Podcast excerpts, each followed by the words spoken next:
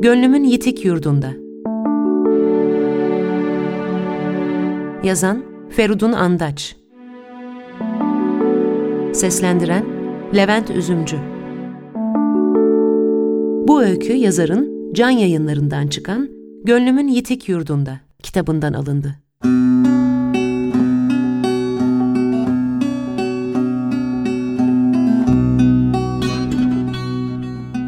Sen bir hayalsin. Asla göründüğün gibi değilsin. Epiktetos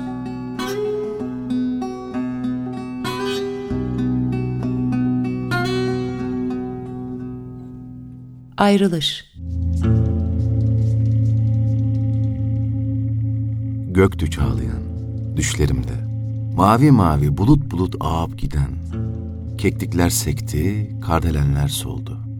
Karlar çözüldü, turaçlar buğuladı havayı. Esti savurdu rüzgar. Palan döken alacalığını giyindi. Yer gök renk ağaçmasına döndü. Durdu dil, asileşti söz, evrildi yollar, izler durak oldu. Ömrüm soldu sanki. İşte bu kentten gidişim küskünlük getirdi onlara. Yine gam yükünün kervanı geldi. Sessizliğime gömdüm o ezgileri. Çok nimetin yedim, helallaşalım. Hangi rüzgarla sesimi sınayabilirdim ki artık? Bir insan ömrünü neye vermeli? Harcanıp gidiyor ömür dediğin. Ne diller çözüldü, ne gözler alalandı, ne de dindi söyleniş. Bu ayrılık bana ölümden beter. Yapamazdım, kıyamazdım genç ömrüme. Kentin kararan yüzü iyice solduruyordu beni. Durup yollara bir karanfil gibi düşmek vardı. Renkler değil, puslu aşklar çekiyordu beni. Gitmem, kopmam gerekiyordu bu kentten. Önümde yeni hayatın ışığı kırpışıp duruyordu. Hüzün kentinin kollarında avunan ömrüm, ruhunu zincirleme. Bir değil yüz, bin, belki yüz bin tutsak buna. Al başını git, soluklandır beni de diyordu sanki. Işığa doğru koştuğum doğruydu. Adımladım göğü. Bana döndün sen. Benim oldun. Gökle buluştum. Kavuşma İşte kanatlarım gölgene sığındı. Çocukluğumun izlerini aradım bir bir sokaklarında, kapı önlerinde, ağaçlarında. İki kışı, üç yazıyla anılarımla belenen gönlümün yitik yurduna döndüm sonunda. Yani belleğimde bir kentle oluşan ilk imgeleri. Bunların filizlendiği yere. Şaşkın ve ürkektim. Yeni caminin orada bir yerlerde ayrıldık. Bana soluk veren ses de yabancıydı artık. Silüeti silindi. Unuttum her şeyi. Kayboldum. Elimde sıkıca tuttuğum şey beni nereye götürecekti şimdi bilemiyordum. Sözüm ona her kapıyı açar diyorlardı. Nasıl kullanılacağını, ona nasıl hükmedileceğini, onu bundan böyle nasıl edinebileceğimi de bilmiyordum. Ötelerde kanatlanan, tanımaya çalıştığım martılar kadar ürkektim. Kopuştaki ataklığım gitmiş, yapayalnız, sözsüz kalmıştım. Uzun tren yolculuğumuzda başlamıştı bu. Ne sevincimizi anlatabildik, ne de üzüncümüzü. Birlikte öylesine az, öylesine uzun, anlamlı anılarımız oldu ki, o kentteki ömrüm sanki bunlarla bezeliydi. Oysa burada tutunmaya çalıştığım her şeyin bir ucu ona uzanıyor, onu anlatıyor, onun öyküleri dolaşıyordu dilden dile. Çelmik'teki ilk yüzme dersimizde de öyle yapmıştı. Kollarıyla beni su yüzeyine almış, soluğumu nasıl ayarlayacağımı söylemiş, kollarımı kulaca dönüştürmem gerektiğini göstermiş, sonra da bırakmıştı. Küçücük alan bir ummana dönüşmüştü gözümde. Çırpındıkça batıyor, battıkça soluk soluğa yukarı çıkıyordum. Yaşamak savaşımı buydu belki de. Acımsı, kükürtlü sularda boğuşarak öğrenmiştim kulaç atmayı. Ne çok kızmış, küsmüştüm o gün. Çıkışta birlikte ilk kez gittiğimiz lokantada o beyaz örtülerin, bardakların içine kıvrılarak konulan peçetelerin, tombul cam sürahilerin sunduğu aydınlık havada önüme getirilen en sevdiğim pilavla kuru fasulyeyi yememiş, kırgınlığımı kendimi cezalandırarak göstermeye çalışmıştım. Diller dökmüş, sonra tatlı bir öfkeyle soyduru çeker, diyerek beni kahvede bekleyeceğini söylemiş, çay içmeye gitmişti. Şimdi küsecek kimsem de yoktu. İlk oraya, halamlara gitmemizi, insanın büyük kentte tutunacak bir yeri olmalı. Eğer anıları yoksa diye açıklamıştı. ne çok birbirimize benziyorduk. Ne çok ayrı ufuklarda dolaşıyorduk. Söz gümüşse sükut altındırın en çok kullanıldığı yerde büyümüştük. Susarak anlatıyorduk her şeyi birbirimize. Bizi mektupsuz bırakma, annenin gözleri yolda kalır hep unutma. Ayrılığımızın son sözleriydi bunlar. Anıştırma Bölündüm, parçalandım, savruldum. Yurdumu buldum sanırken kaybettim. Cici annen dedikleri Zehra yengenin evinde kavuştum çocukluğumun renklerine, kokularına. Bana o izleri anlattı. Elimden tutarcasına kavuştak sokağına götürdü sözleriyle. Şu otel sizin oturduğunuz ilk evdi. Yandaki kasabın yeri sinemanın girişi. Arkasındaki binanın yerinde ise sinema vardı. Bir bir anlattı. Pazar yerini, Leyla ile Pascal yumurtalarını vuruşturduğumuz sarnıcı, kuru yemişçi Kamil'in dükkanını. Ah o filmler ne güzeldir kuzucuğum. Her bir şey oralarda kaldı. Hatıralarımız, sevgilerimiz, bizim yaşadığımız İstanbul'da. Sesi ağlamaklı bir hal almıştı. Sözlerini yarım bırakıp duvarda asılı duran altın yaldızlı çerçevedeki fotoğrafı göstererek Yakup'umun babası. Sizler hiç tanımadınız kuzucuğum. Ne çok özenirdi şu rıhtımlar üzerindeki oyuncuya. Yok yok o değildi. Birlikte aynı filmde oynamış, sonra da evlenmişlerdi hani. Artistlerin adını söylediğimde hatırlamıştı birden. Yalnızlar rıhtımı. O gün Yakup'umla size gelmiştik. Anne ne hamarat kadındı. Yine öyle mi? Bize balkonda yer açmış, çay demlemiş, tarçınlı kurabiyeler, çörekler yapmıştı. Bir yandan da dikişlerini dikiyordu. Sizin yazlık sinemanız bizim de sinemamız olmuştu kuzucuğum. Ah Yakup'umun babasıyla da Bükreş'te böyle bir sinemada tanışmıştık. Savaş yeni bitmişti. Amerikalılar Almanların yaptıklarını gösteren filmler izletiyorlardı bize. O da abimle birlikte Yugoslavya'da partizanların yanında yer almış, tutuklanmış, sonra birlikte kaçarak yaşadığımız Bükreş'e gelmişlerdi. Biz orada tanışmış, evlenmeye karar vermiştik. E, kısmet işte. Yakup'um orada doğdu. Biz burada evlenebildik ancak.'' Leyla ile bize hazırladığı sandviçlerden söz etmiş. Sosisi ilk defa bu evde yediğimi anlatmıştım. Ah kuzucuğum, ne yazık ettiler o kızcağıza da biliyor musun? Sizler işin aslını bilemezsiniz. Saklamışlardır herkesten. Sözleriyle onun öyküsünü anlatmaya başlamıştı. Yakup'um da onların narana yandı. Ah kuzucuğum. Derin bir iç çekerek yarım bırakmıştı anlattığı öyküyü. Onu birkaç kez yürüyüşlerde görmüş, anlam verememiştim. En son Beyazıt'ta üniversitenin ana binasındaki işgal sırasında yüz yüze gelmiştik adeta. Yakup abi, Yakup abi diye seslenmiş, peşi sıra gitmiştim. Sivil görevliler arasında kaybolmuştu birden. Hiçbir şey sormamıştım. Ortak anılarımızın incinmesini istememiştim belki de. Sonra da yüksünmemiş, o acılı haliyle sandviçler yapmış, sosis kızartmıştı. Mutfaktan sesini duyuyordum. İçli, buruk bir ezgi. Martılar çığlık çığlığa her akşam. Bir büyük rüzgar dağıtır şarkılarımı. İçim boş, gemiler boş. Nereye baksam ölüm gibi susar yalnızlar rıhtımı. Sonra bu filmi konuşuyoruz. Yakup'umun babası da beni hep o kadına benzetirdi. Adını söylemiştin ya, bu acı hepten aklıma aldı başımdan kuzucuğum. Ah evet, Çolpan, Çolpan İlhan.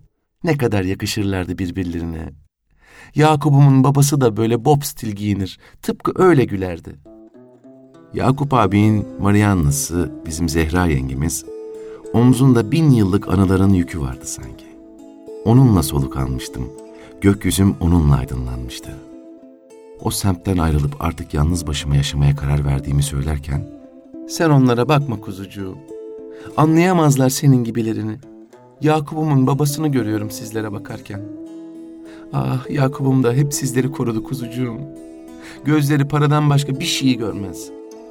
Halanın çocuklarıdır, iyidir, güzeldirler de sağ gözün sol göze faydası olmadığını buradaki cümle alemi onlar anlatmıştır. Gitmen hayırlısıdır. Dönersen Bu kapı açıktır sana. Emin emin yadigarısın. Buluşma Ataktık. Alanlardan alanlara koşuyorduk. Özgürdük. Hayata meydan okuyorduk. Ne istediğimizi biliyorduk ama çoğu kez ne yaptığımızı bilmiyorduk. Akıp gidiyorduk hayatın sürüklenişinde. Neredeyse akademideki dersleri de asmıştım. Gelen her mektup uyarı, öğütle sonlanıyor, gönderdiklerimse hayat, toplum, halk, emek, iş, özgürlük, devrim sözleriyle dolup taşıyordu. Durulan günlerden sonra bir gün koşup geldim buraya. Annesinin sütünü özleyen bir çocuk gibi düştüm bu sokağa. Sokak olduğu gibi duruyordu. Bozulmasını istemediğim çocukluk anılarım gibi.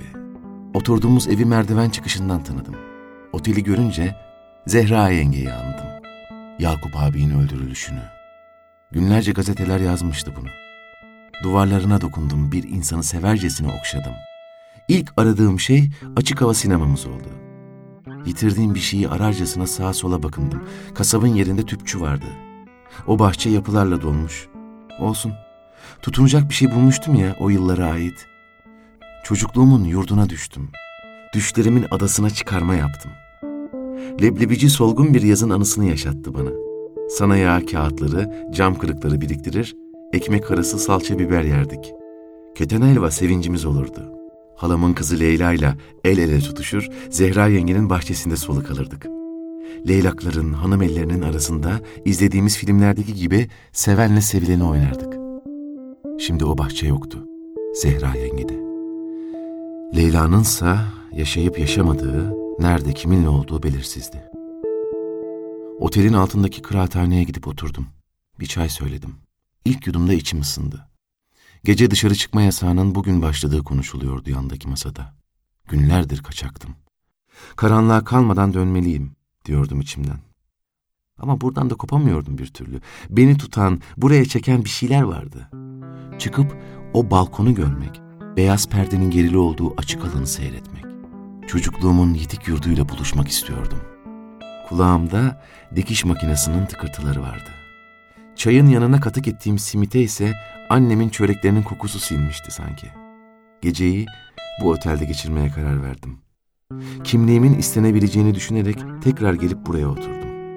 Seslerin, kokuların, renklerin birer görüntü olup beni sarstığını hissediyordum. Çözülme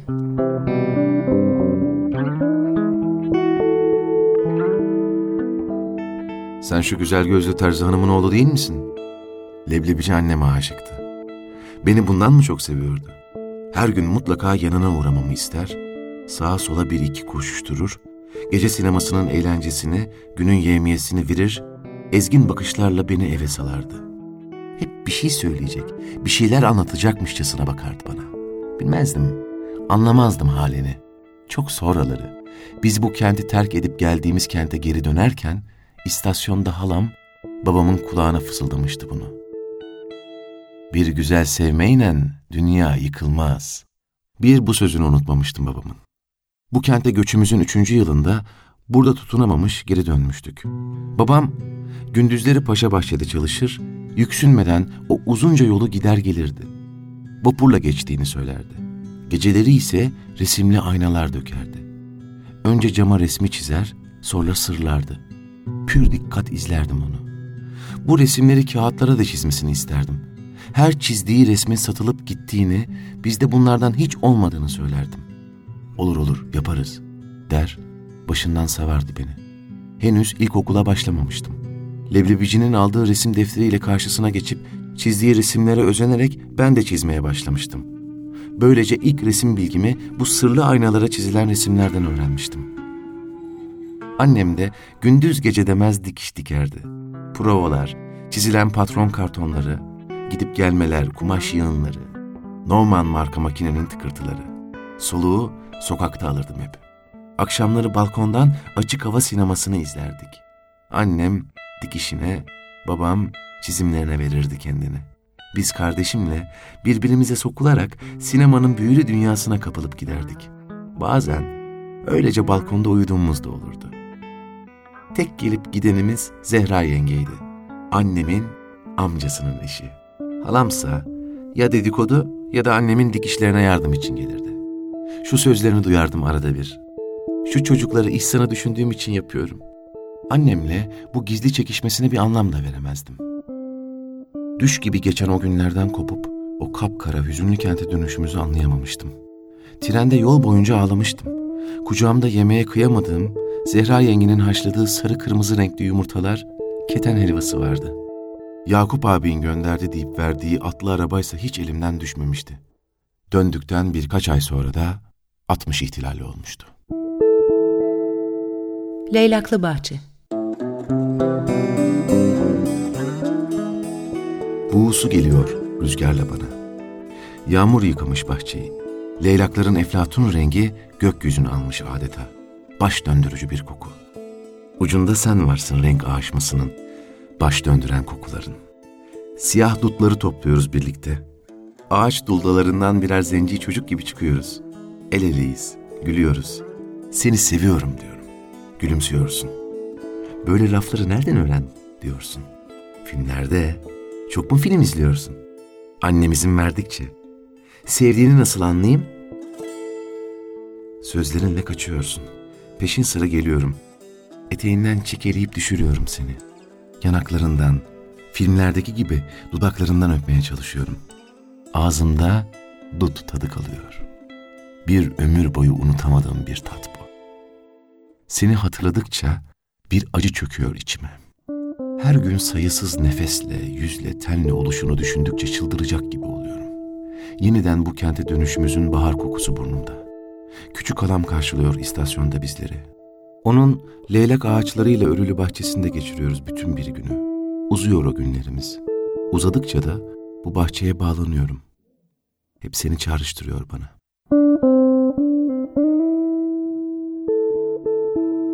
Okumayı yeni sökmüşüm. Hayat dergisi alınıyor. Evimize taşınmışız. Babam işe yeni başlamış. Annem gölgesini satan adam romanını okuyor dergiden. Moda sayfalarındaki elbiselerin çizimini yaptırıyor abime. Her hafta binbir merakla beklediğim Ali Baba Kırk Haramiler çizgi romanını heceleyerek sesli sesli okuyorum. Dergi elimizde dörde bölünüyor. Abim toplayıp istif ediyor bunları. Gazetelerin, dergilerin yeri ondan soruluyor. En çok ihtilal konuşuluyor evde. Bir çözülmedir başlıyor yaşadıklarımızda. Bu kente dayanmak mümkün değil diyor babam. Nice sonra o günlere dair notlar düştüğü defterinin bir köşesindeki şu sözleri ilgimi çekiyor. İnsan hep aydınlığa koşar. Kaçıp göçmeler de bundandır hep. İnsan yakasını kurtaramaz bundan. Hiçbir şeyle yetinmemeli insan. Yetindin mi, toprağa kendini canlı canlı gömdün demektir. Gitmek güzel, akmak. Suyun duruluşu da öyle değil mi? İnsanın içinde diri tutacağı bazı şeyler olmalı elbette. Tanrı aşkından da öte bir şey. Hayatta dost doğru, zikzaklı yollara sapmadan yürürüm. Öbür şekli başkalarına bırakıyorum. Dost. Bu dostun kim olduğunuysa yıllar sonra bana bıraktığı kitaplardan öğrenecektim. Babama sonra sonra hak verecektim. Onun acısını anlayacaktım. Hep aydınlığa koşuyordu. Bağlanmayı sevmiyordu bir yere. Bir şeye ait olmayı hele. Biz şimdilerde buna tutunamayan insan diyoruz ya. Hayır, öyle bir şey değildi onunkisi. Biz tekrar leylaklı bahçeye dönüyoruz. Halam, buradaki tek mutluluğumuz, kol kanat gelenimiz. Babamın yüzünü sesini unutuyorum uzunca bir süre. Leylaklı bahçede tek düşündüğüm şey dergiler, kitaplar, bir de Leyla oluyor.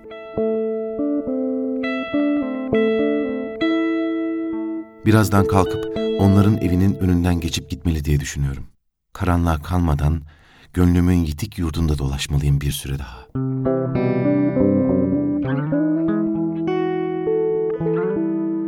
Feridun Andaç'ın Gönlümün Yitik Yurdunda öyküsünü Levent Üzümcü seslendirdi.